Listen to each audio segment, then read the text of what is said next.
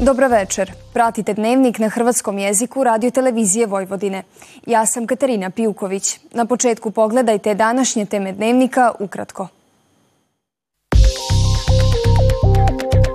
U požaru u Toplicama Bezdanska banja kod Sombora potpuno izgorio terapeutski blok. Predsjednik Srbije primio rodilju Maricu Mihajlović iz Srijemske Mitrovice, čija je beba umrla nakon poroda. Edukativno izložbeni postav Starčevo kroz stoljeća obogaćen novim eksponatima. Sutra tijekom dana dulja sunčana razdoblja uz malo oblaka, na večer prolazna kiša.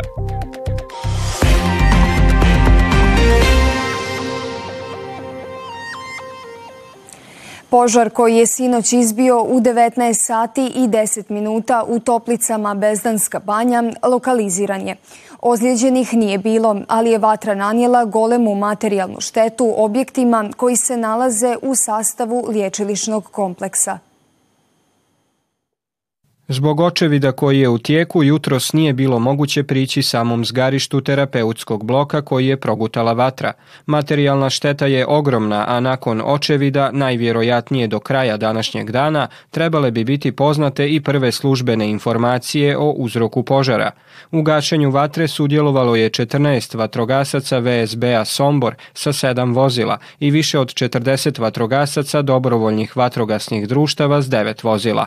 Svi oni nisu uspjeli obuzdati vatru u terapeutskom bloku koji je potpuno uništen.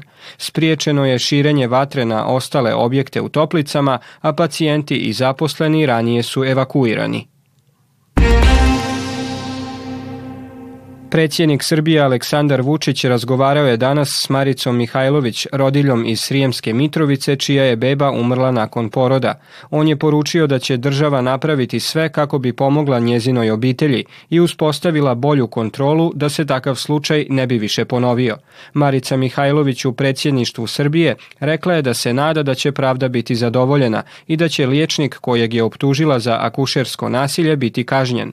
Vučić joj je zahvalio na hrabrosti dok je zaposlene u rodilištima pozvao da u svakom trenutku budu stopostotno posvećeni majkama i djeci. Ministarstvo unutarnjih poslova Srbije priopćilo je da je svim građanima registriranim na portalu e-uprava omogućena usluga dostave obavijesti o isteku roka važnosti osobnih isprava. To se odnosi na osobne iskaznice, putovnice, vozačke dozvole i registracijske naljepnice. Usluga je uvedena u prosincu, a građani će obavijest o isteku roka važnosti osobnih isprava dobivati na svoje e-mail adrese, SMS porukom ili putem Vibera.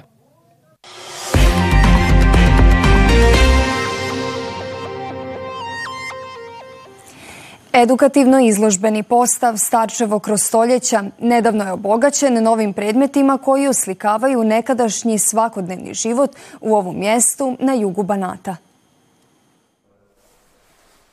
Starčevački muzej otvoren je u lipnju 2020. a osmišljen je kao prikaz kontinuiranog boravka stanovništva na ovom području, nastanjenom još od doba neolitika.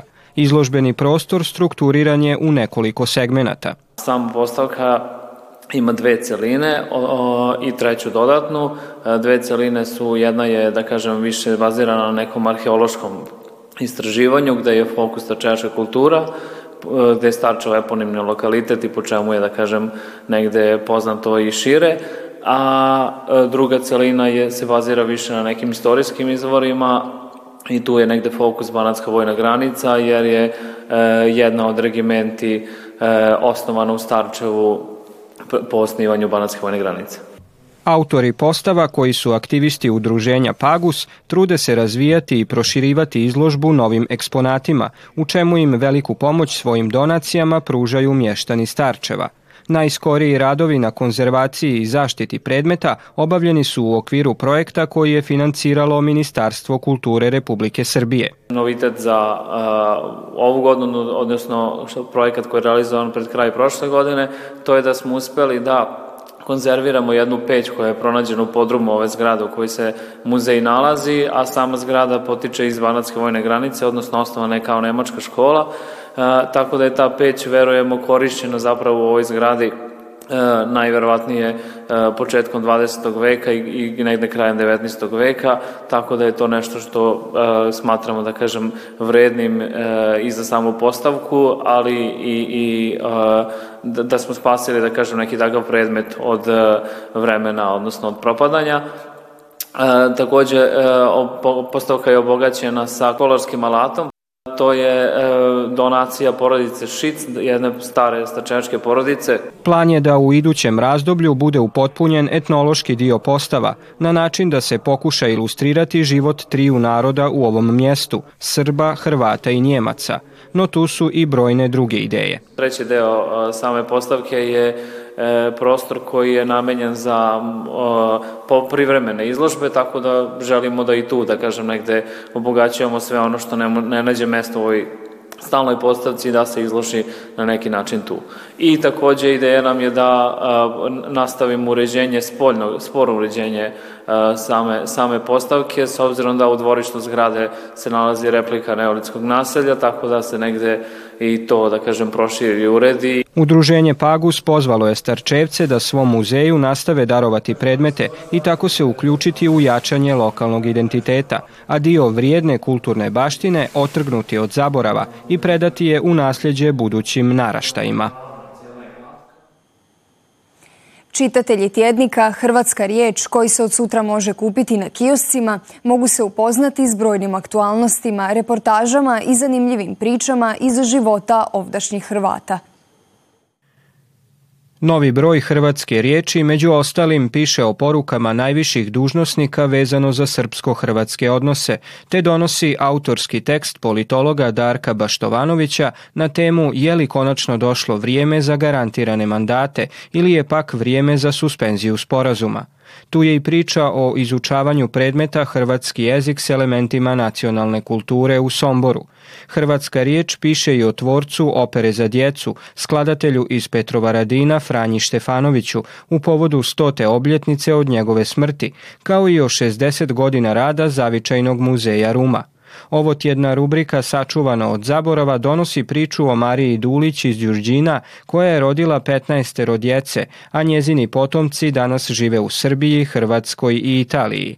Također možete saznati i kako je bilo na obilježavanju blagdana Svetog Vinka u Srijemu i 32. razgovoru u sklopu dana biskupa Ivana Antunovića u Subotici. U intervju za tjednik govori profesorica doktorica Tereza Horvat-Skenderović, osnivačica i dugogodišnja predsjednica Terasa. Novine iz života Hrvata u Srbiji možete pratiti i na internetskoj stranici www.hrvatskarijec.rs, Facebook i Instagram stranici tjednika, kao i putem mobilne aplikacije. U nastavku doznajte predviđaju li nam meteorolozi skori povratak minusa ili nas u idućem razdoblju očekuju topli dani.